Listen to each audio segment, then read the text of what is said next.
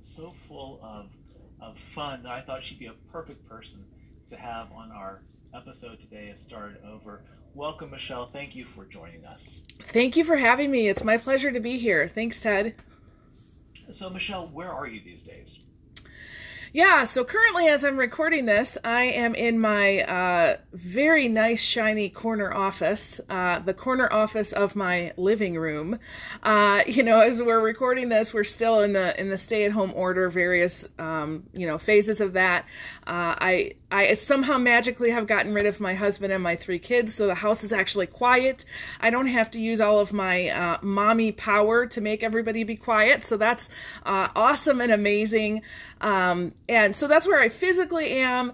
Uh, gotta, I gotta tell you that that mentally and emotionally and um, spiritually, I'm in a I'm in a place of of really good peace even in the midst of all of the chaos and crazy that might be happening. Um, I really, really, I've enjoyed the past few months, even though it's been, um, you know, just rock you on your heels, right? Um, and so currently, I am uh, a leadership development expert. I go through and, and help leaders of all kinds. Typically, what I do is I help education leaders understand how to think a little bit more like entrepreneurs and entrepreneur leaders to think a little bit more like educators. So, kind of shifting some mindsets there. Um, and I do that all from my my home. My laptop and my my camera are my best friends, uh, and I'm having a lot of fun doing it. Yeah, exactly, exactly. Nice. Um, and you have a, a, fantastic podcast. We do. Daily. Correct? Yes, yes. So the podcast is Change Your Thinking, Change Your Life. Um, we've been going a little over a year now. We're set this week to go over the 30,000 listener mark, so I'm very excited about that. Um, we do a daily one, and really the essence is to get a 10 to 20 minute uh, time in where it gives people kind of a shot in the arm. Um, we talk about your thinking and mindset and how um, how you can just become a little bit more aware. And I always, always strive to give really good examples and stories, but also to give really good questions because I believe questions will eventually lead you to gold. So they don't necessarily need me to tell them what to do, but they need somebody to ask them really good questions to kind of check in with themselves. Uh, and I, I think that's what keeps people coming. Yeah, there's a real power to asking questions. For sure. And it can open up places that we we never saw. Yeah. Before. Yeah, and when you when friends. you really stay in that question for a while, right? You you ask yourself a question, you say, hmm hmm, what does that mean to me? How, how can I see that about me in, in various perspectives? You, you gain so much more knowledge than if you maybe read a book and the author said, hey, go do this. So that self knowledge is huge. Exactly. In a book, it's so easy just to flip, flip pages, flip. pages. Oh, yeah. Got this, got this, got this. To have someone saying, hey, here's the question. Yeah. And to just let that silence sit and and I think with a book or or you know this is a danger because I kind of put down podcasts sometimes even on my podcast, uh, but the danger is that when you take in that information, you now become what I call a shelf help expert.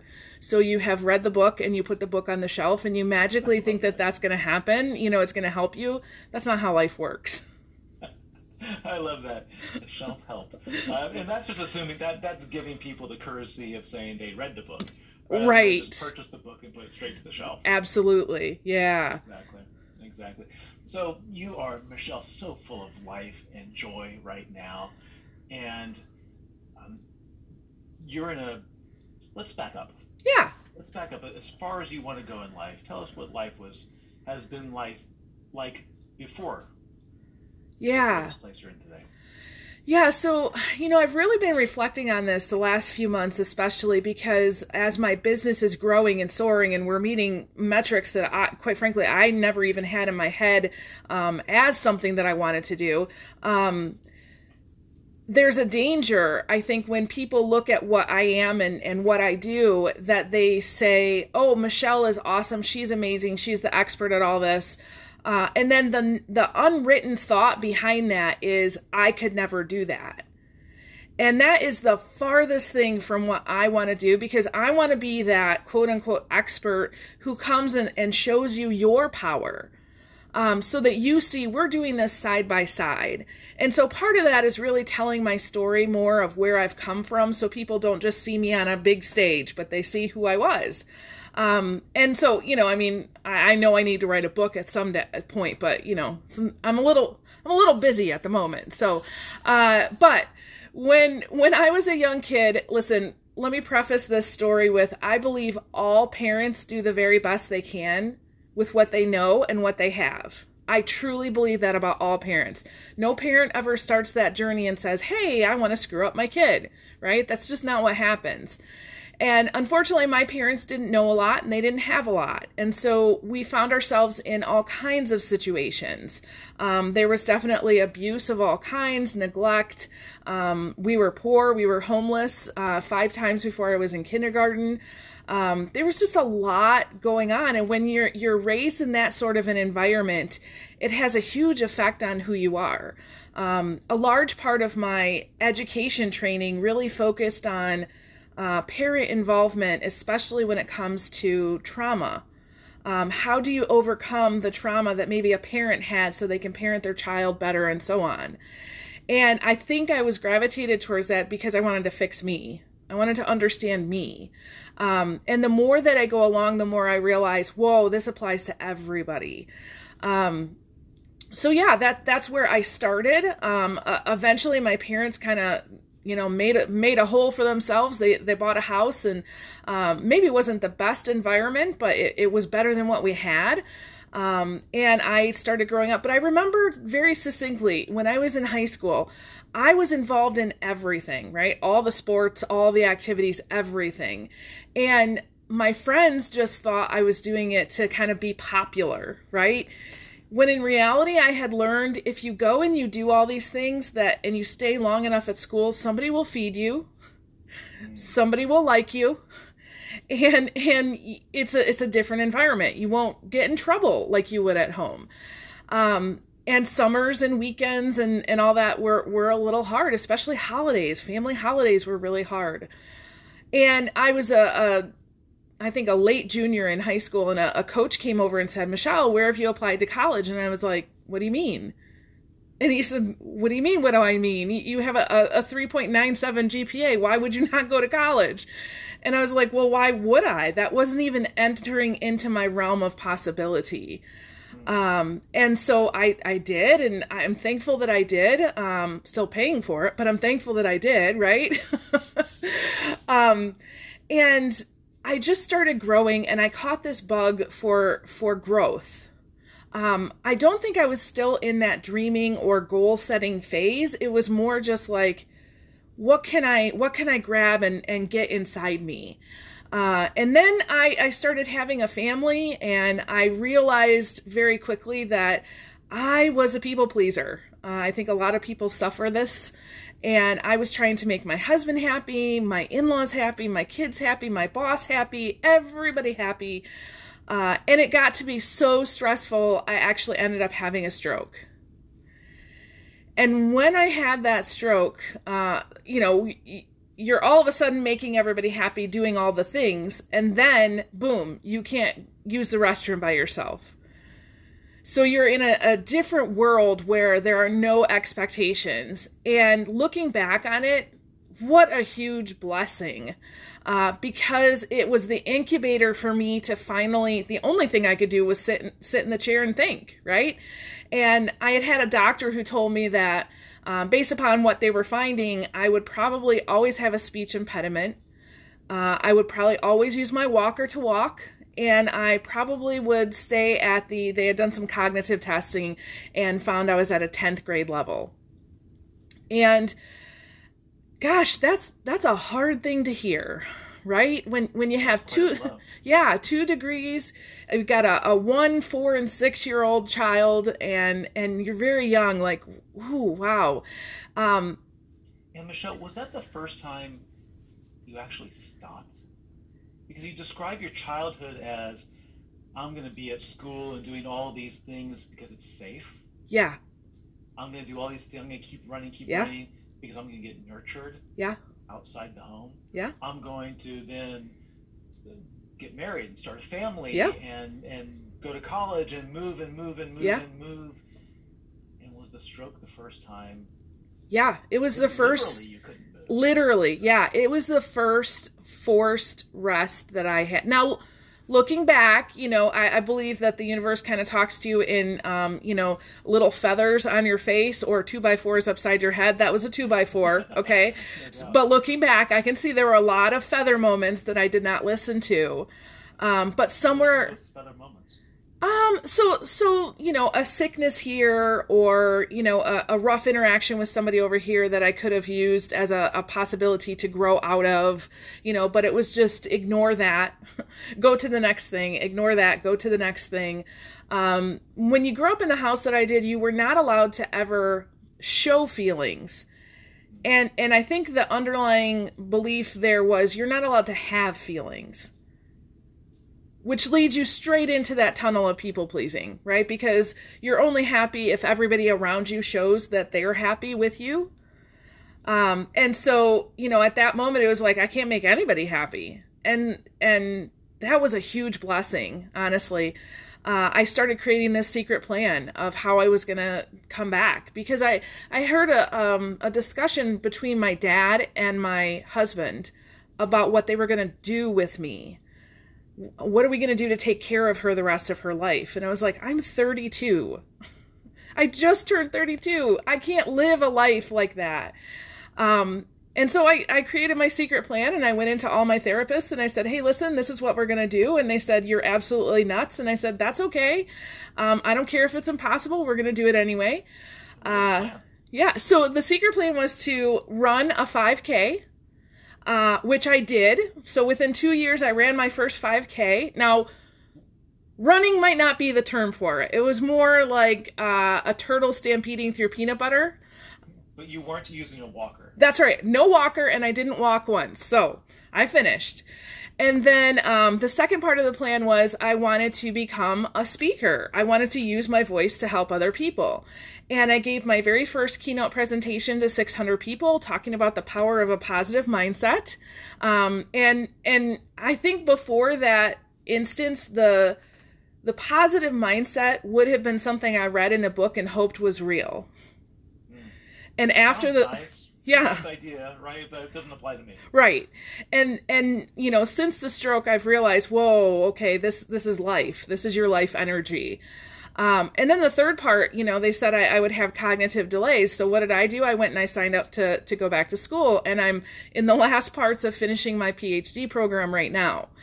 So, you know, people look back on that and they say, "Wow, Michelle, that was amazing. You, you know, what a miracle that that you were granted." And I said, "I don't I don't think you understand what the miracle was. The miracle was that I didn't listen to the doctor. I didn't listen to the people in my life who said it was impossible. I said, "No, what what do I want and how am I going to go after it? Sure, it might be impossible, but we're going to do it anyway." And so that's slowly kind of become a mantra of mine, you know, when I dream up something new and I I've learned over time not to tell people things. Just go and do it and then tell them. Because they'll say no. They will say no. They will tell me how I can't do it. Yep. There's very few people in my life who I can say, hey, I've got a crazy idea. And they're like, wow, Michelle, that's amazing. I know you're going to do it. So I love this plan. Got the secret plan. Yeah. I'm gonna I'm gonna run. I'm gonna be a speaker. I'm going to. Um, actually, I forgot what the third one was. Uh, run, um, speaker, and then go back to school. Yep. Oh, right. I'm going to I'm going to run. I'm going to be a speaker. I'm going to go back to school. And now you're working on your PhD. Mm-hmm. But what happened right before that? Where what was the feeling right before that? I mean, did you picture at that time I've got this super plan and it's going to happen or man, this is my life. Yeah. So, right before creating that plan and making the decision, because you can create a plan, but until you really make a decision, nothing changes. So, I had created this plan in my head and then made the decision. But right before that was, uh, you know, I don't know if it was a hopelessness. I think it was more of an apathy, which I think apathy is a lower energy than hopelessness. I- that's a whole nother podcast episode. But yeah, it's not even connected enough to be hopeless. Right. Exactly. I, exactly. I I'm not even gonna put any energy. Yeah.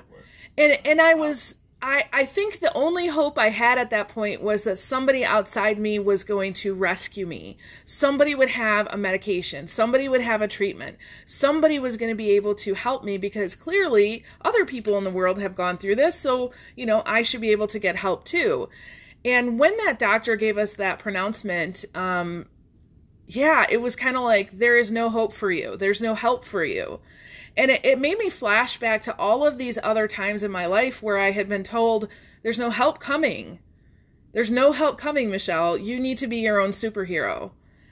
And, you know, that's a, that's a, fine that's a double-edged sword there you know you can you can be your superhero but see i was my superhero for many years right and then i tried to be everybody else's superhero and that's what led to the stress of that right and so on the other side of it i realize being my own superhero means making my own decisions, understanding what is your purpose, what is your mission, how are you going to serve people, get that plan going. And, you know, when you need help, absolutely ask for help. There will be people out there who will help you. Um, you don't have to do everything on your own. But if you are living a life to make somebody else happy, there's no help for you.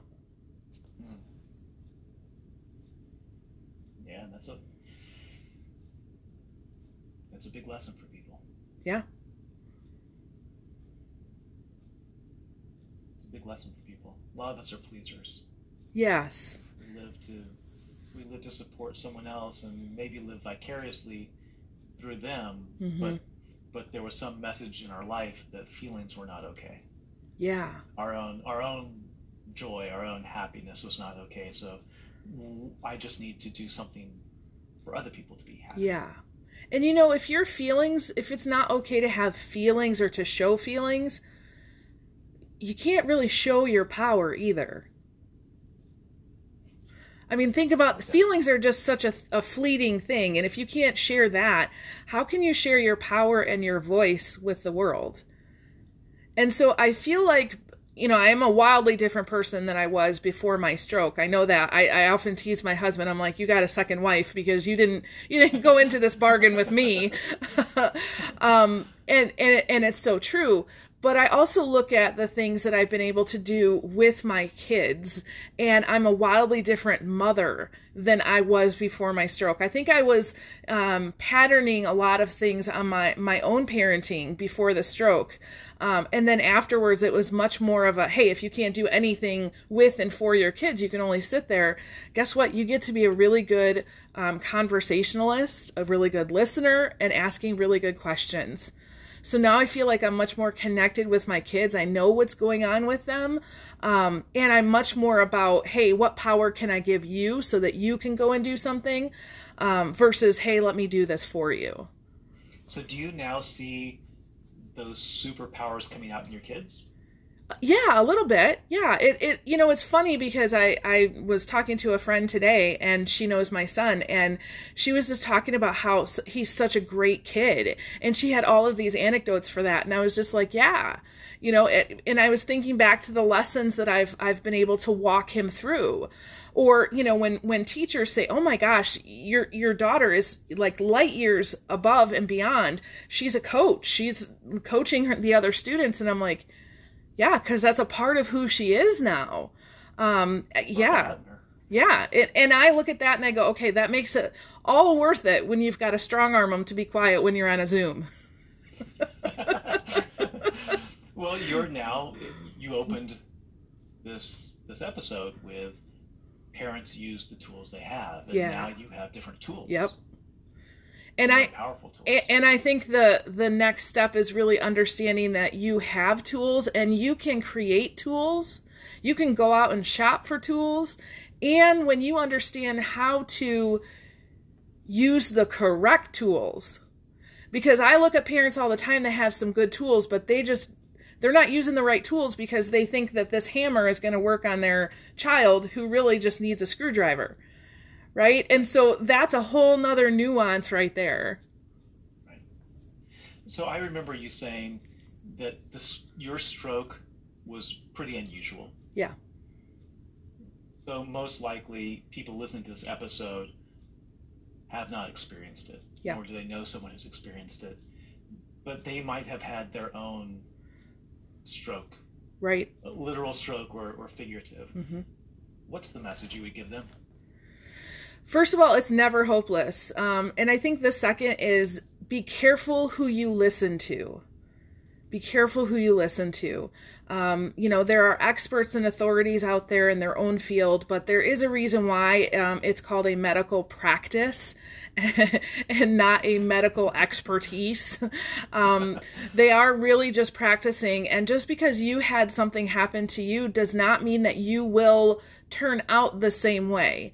And I think that applies to everything, not just a, a, medical situation, but you know, there's a lot of people who would look at what I went through as a kid and they would give me a lot of license to have, you know, excuses or reasons to not do something with my life.